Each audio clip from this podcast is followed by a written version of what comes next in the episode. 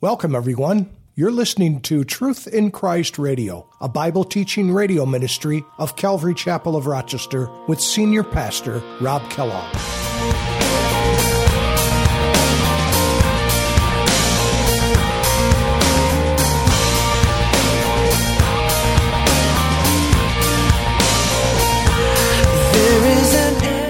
All sin is an abomination, okay? Whether you're a fornicator, whether you're a heterosexual fornicator, a, a, young man and a young girl outside of marriage getting together, that's sin. Homosexuality is sin. So is extortion. So is lying. So is stealing. All these things are wicked, right? But notice what God says. He's not gonna, we're not going to leave this up to public opinion. This is what the Bible says. Write these down. You're going to need to know them. Leviticus 18, verse 22 and 23. It says, God spoke to the children of Israel. He said, You shall not lie with a male as with a woman.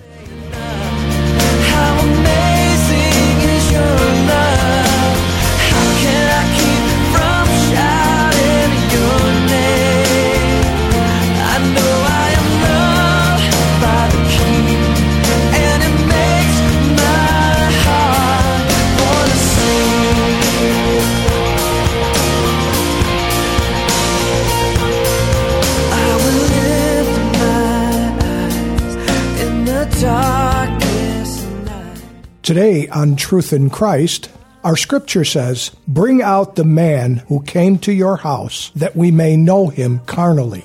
The request was the same made by the homosexuals who surrounded the house of Lot in Sodom and Gomorrah. The picture is clear. During the time of the judges, Israel was as bad as Sodom and Gomorrah. Though the perverted men of Gibeah were clearly guilty, so were the Levite and the host of the home. They clearly should have been willing to sacrifice themselves before their daughters and companions. Here is an example of how God uses His Word to show us the nature of our sin. Now let's join Pastor Rob. Back now to verse 22. It says, And they were enjoying themselves, and suddenly certain men of the city, hearing, and this is in Gibeah, remember, in Benjamin, these, this man and his concubine and his servant, it says, Suddenly, certain men of the city, perverted men, and these were literally men of Belial. These were wicked men. They were, um, they were homosexual men. They surrounded the house and they beat on the door. And they spoke to the master of the house, the old man, saying, Bring out the men who came to your house that we may know him carnally. Wow, this is almost like a carbon copy of what we read in, in, in uh, Genesis. Where did they learn that from? Did they even know the Word of God, these Benjamites in Gibeah? Maybe they had heard something about this, and maybe their, their conscience were so seared that they decided, you know what, we're going to do the same thing. We don't care. Nothing has stopped us this far. We're going to go all the way. See how honest the Bible is? That may scare you. But I would imagine for all of us in this room, adults, we can say, this is, this is the real world. And it's going to become more the real world as time goes on. We're seeing it in some cities already. We're just not hearing about it on the news so much. There's so much news. That's why it's so important that we keep our eyes focused on Jesus. But he brings this to our attention to show us this is who you are apart from me. This is what you're capable of apart from me. And aren't you glad tonight that you are in Christ? I'm so glad. I'm so glad He's got a hold of me, and I'm so glad He's got a hold on you. Such a blessing to be a Christian today, isn't it? We've got such we got the best. It is truly a remarkable thing.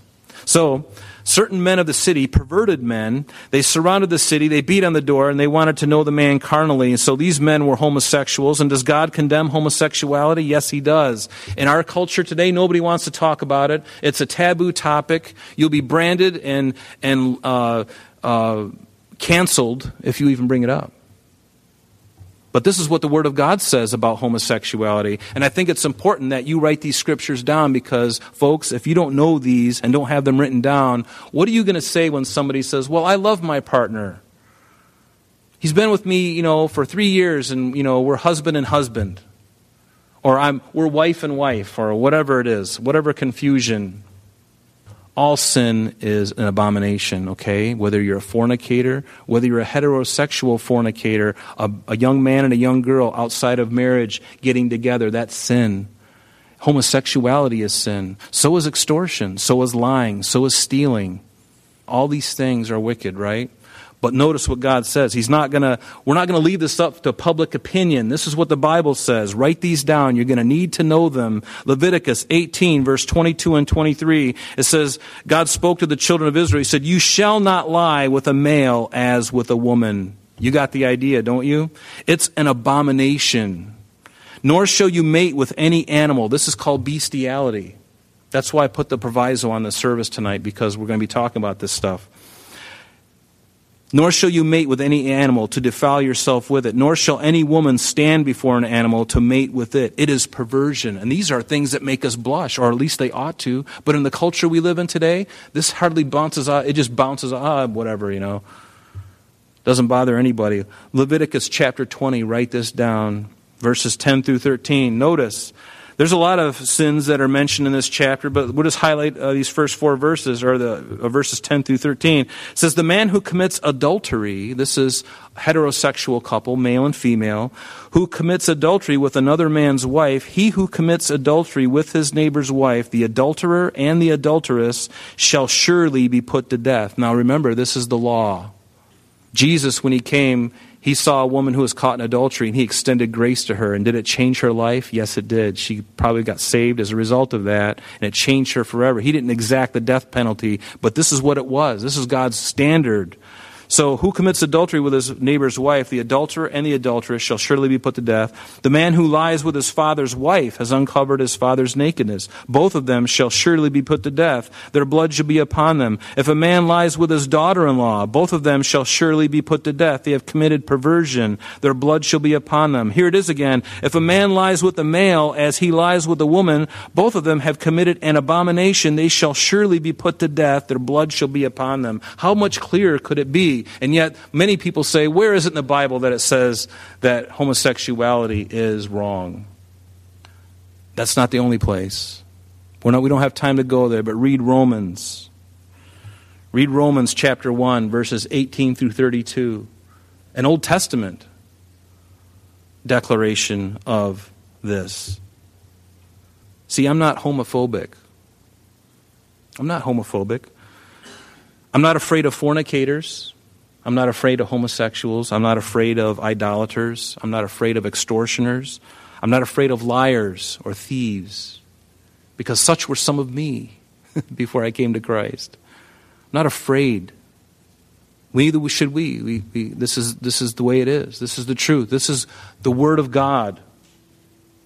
And we need to pay attention. You all pay attention. But there's a world out there that does not know what I'm showing you right now.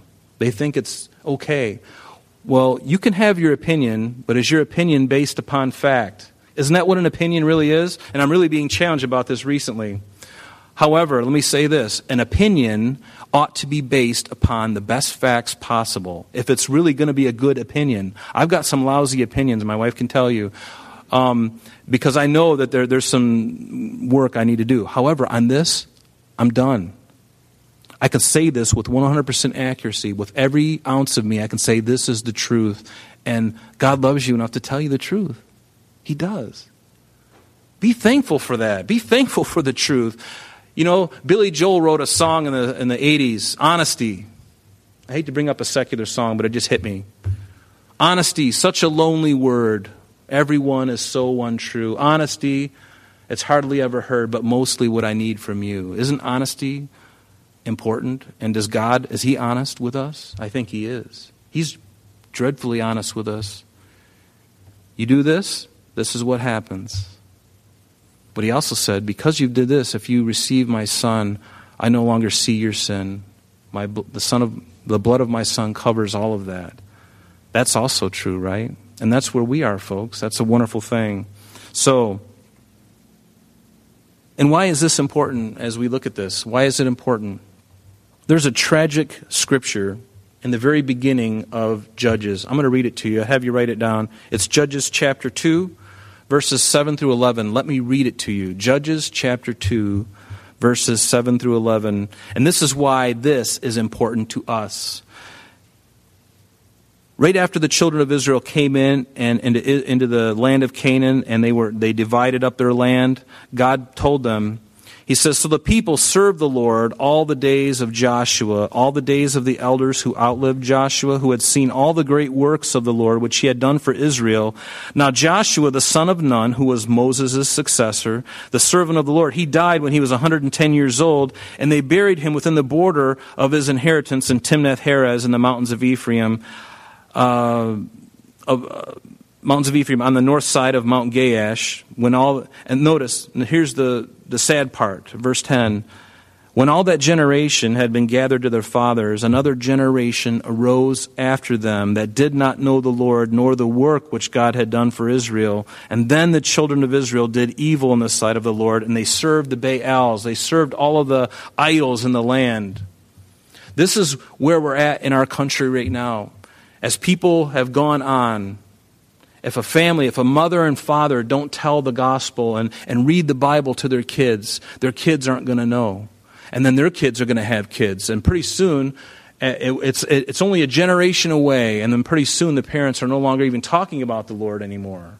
So, how important is it for us to tell our kids, to tell your grandkids, the wonderful things that God has done in your life? Talk about what He's done in your life, what you've seen Him do. Talk to them about what the Word of God, the truth of the Word of God. You're old enough, you've seen it in action. We've all experienced the power of the Word of God in our lives.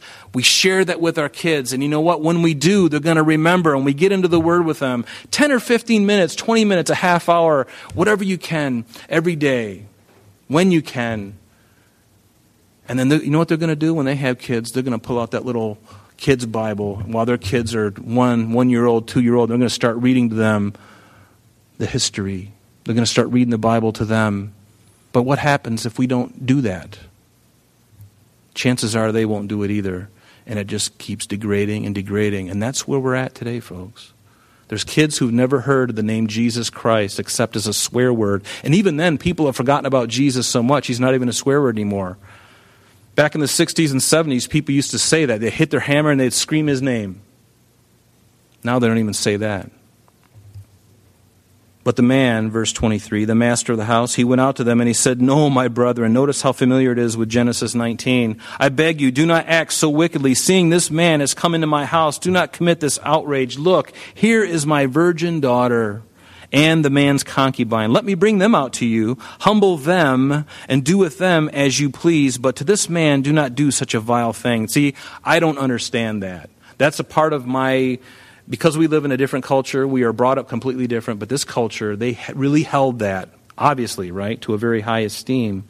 I don't think I could do it. I wouldn't take my daughter out, my virgin daughter, to a bunch of animals out in the street. Wouldn't do it. I don't care. Let them say what they might.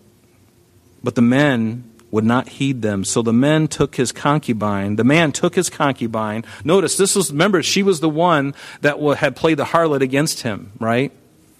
She, he took her out to them, and he says, he brought her out to them, and they knew her, and they abused her all night until morning.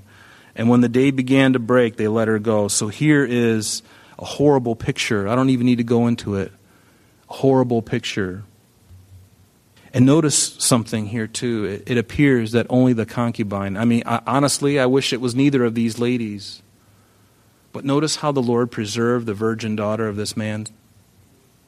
There's no mention of her being let out. He offered her, but did she actually go out? What, did it actually come to that? No.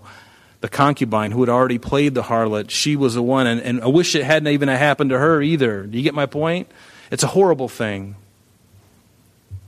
So the woman, then the woman came as the day was dawning, and she fell down at the door. So they've been abusing her all night. Now the, the light comes to, the light starts to come up in the morning. She's there at the door of the man's house where her master was. Still it was light. Her master arose in the morning and he opened the door of the house and he went out to go his way. It's like he didn't even have, seem to have a regard of where she was all night. Maybe he knew where he was and just conveniently forgot. I don't know. And there was his concubine fallen at the door of the house with her hands on the threshold. And he said to her, Get up, let's be going. Well, that's a really nice guy. Come on, woman, it's time to go camping. You packed the car yet? Do you load the stuff on the camels yet? What's wrong with you? What have you been doing all night? Can you hear him? He said, Get up and let's be going. But there was no answer. So he lifted her up onto the donkey, and the man got up and went to his place. He drove donkey back home to the mountains of Ephraim with his dead concubine on the donkey. There was no helping her. There was no remorse, seemingly. A very strange arrangement. He, arrangement. he seemed to care for her, to go fetch her. But now that he's got her, and after all this happens to her, she's dead on the, on the, on the, on the donkey, and there seemed to be no concern. You know, sometimes the, you know, when you look at the animal kingdom and you see how vicious it is, you know, and you think about human nature, we're really no different. Apart from Christ, we're just as nasty as the animals in the animal world how, how horrible they are. In fact, I think they're even worse. People have the ability to do more strange and wicked stuff to people. It's horrible what people do to people. A lion doesn't even think about doing any, anything but a gazelle, but grabbing it by its neck and then, and then suffocating it until it dies and then eating it. That's what he does. But a person has so many ways to hurt someone else. It's a horrible, horrible world man is truly evil. Is there any good within us apart from Christ? Aren't you glad you came tonight? you know, we're talking about all this really heavy stuff, and it's, it's here, it's in the Bible. And what is this meant to do? To, to, to, to discourage us? No. You know why the Lord tells us? He tells us because He loves us. He says, apart from me, this is what human beings can be like. And when He redeems a soul, isn't it wonderful when He redeems a person, what He does? How He cleanses you, how He takes your life and completely changes you. And now your life is a real blessing. Your life is, it's really valuable. It's really valuable. So when he entered his house, notice he took a knife. Now, I warned you about this chapter. After this chapter, things are going to get a lot better, sort of, until we get to the end of the book of Judges. We entered, the, the, entered his house. He took a knife and he took hold of his concubine. He divided her in 12 pieces, limb by limb, and he sent her throughout all the territory of Israel. And it was so that all who said it said, No such deed has been done or seen from the day that the children of Israel came up from the land of Egypt until this day.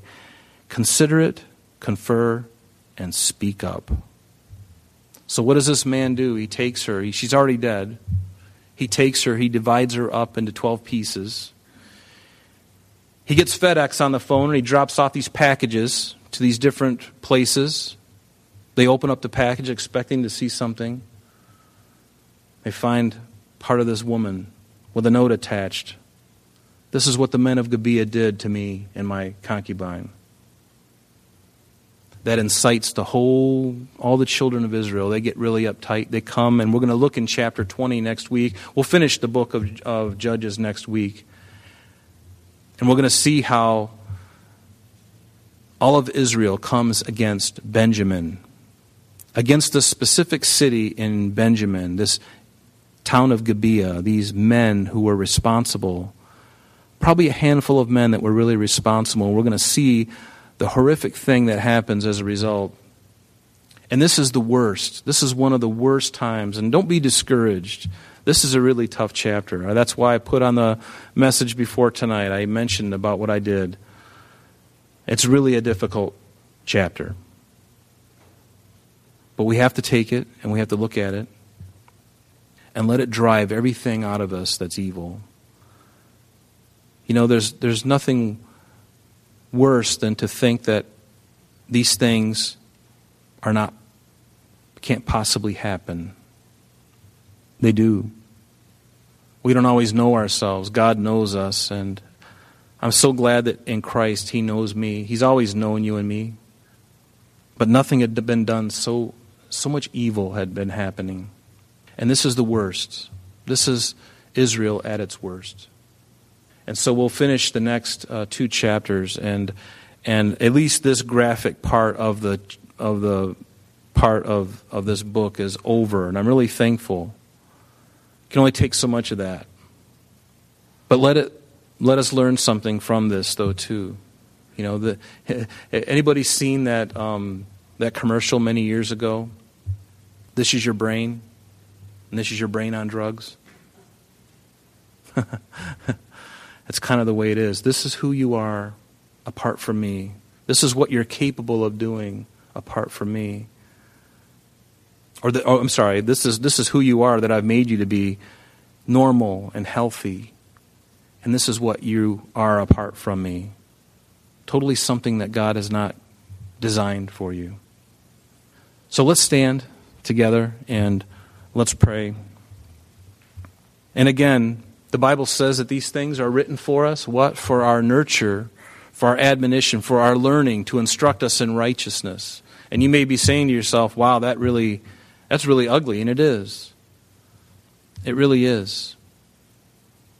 You know, you look at other chapters in, in the Bible when, when Paul begins to read those areas of our flesh that need to be crucified, and they're equally as ugly. They're just not as detailed as we read tonight. But let it let it. And this is why the gospel is so important, folks, because even though you may not have been this wicked and done anything this despicable before, before you knew Jesus, in our hearts we are capable of doing horrible things. And it's important to understand that I need, I need to have Jesus in my life. I need the Spirit of God to completely take me over. Are you afraid of that? Some people are. They're afraid to let the Spirit of God have everything. There's nothing to be afraid of. I want the Spirit of God to consume me. Would you join with me and, and be challenged by that if you haven't already? Let the Lord challenge you and say, Lord, is there any part of me that I am not willing to give to you? And would you give it to Him? That you could be truly a Christ one. You could be the one that God can use to reach a world that is lost in its sin, dead in its trespasses. Are you willing to do that? I want, I want that, don't you? And so let's pray and ask Him to do it even more. Father, we, we, we come before you tonight, Lord, and uh, honestly, I'm glad this chapter is done. but Lord, I'm, I'm very much aware of the type of person I was before Christ. And Lord, the truth of the matter is is that there are many people that are around us, all around us, family included, Father, that do not know you, that are enemies of God, and yet you love them, but they must come to you, Lord. Help us to be the ambassadors. Help us to be the examples. Help us to love people the way you love people, Lord. Help us to be compassionate with those who are uncompassionate. Help us to love, Lord, those who are unlovable. Lord, help us to rise above the hatred that's going on in our country right now. Help us to rise way, way above it and love each other, regardless of political affiliations, regardless of, regardless of opinions about certain things. Help us to rise above all of it, Lord, because that's what you've called us to do. You've called us to be worshipers of you. You've called us to be ambassadors. Lord, we want to do that tonight. Would you please, Lord, take more of us right now than you've ever taken before? If there's any part of us, Lord, help us not to be afraid. You are the great shepherd. You're the, the gentle shepherd who leads the sheep. So lead us, Lord, and take us. Consume us in your love, God. May we be those who love you and love others. In Jesus' name we pray. Amen. Amen. I'm sorry, that's all the time we have for today, but please join us next time as Pastor Rob continues our study in the book of Judges. Calvary Chapel of Rochester is located at 2503 Browncroft Boulevard, Rochester, New York 14625. You can reach us at our church office between 9 a.m. and 4 p.m. Monday through Friday at area code 585 586 3140. If you would like to have an audio CD of today's message mailed to you in its unedited form, simply mention today's date when contacting our church office. You can also contact us via the web by logging on to www.calvaryrochester.com. There you will be able to access a number of useful things, such as information concerning our beliefs, our ministries, contact information, our location, service times, and much more. You can also download or listen to the radio and sanctuary messages free of charge from the teachings link at the top of the page. To listen to Calvary Chapel of Rochester sanctuary messages or Truth in Christ radio on your mobile device, just subscribe to both through Google Play and Apple Podcast. You may also join us on Sundays and Thursdays through live streaming of our services and Bible studies. Just click on the online services link.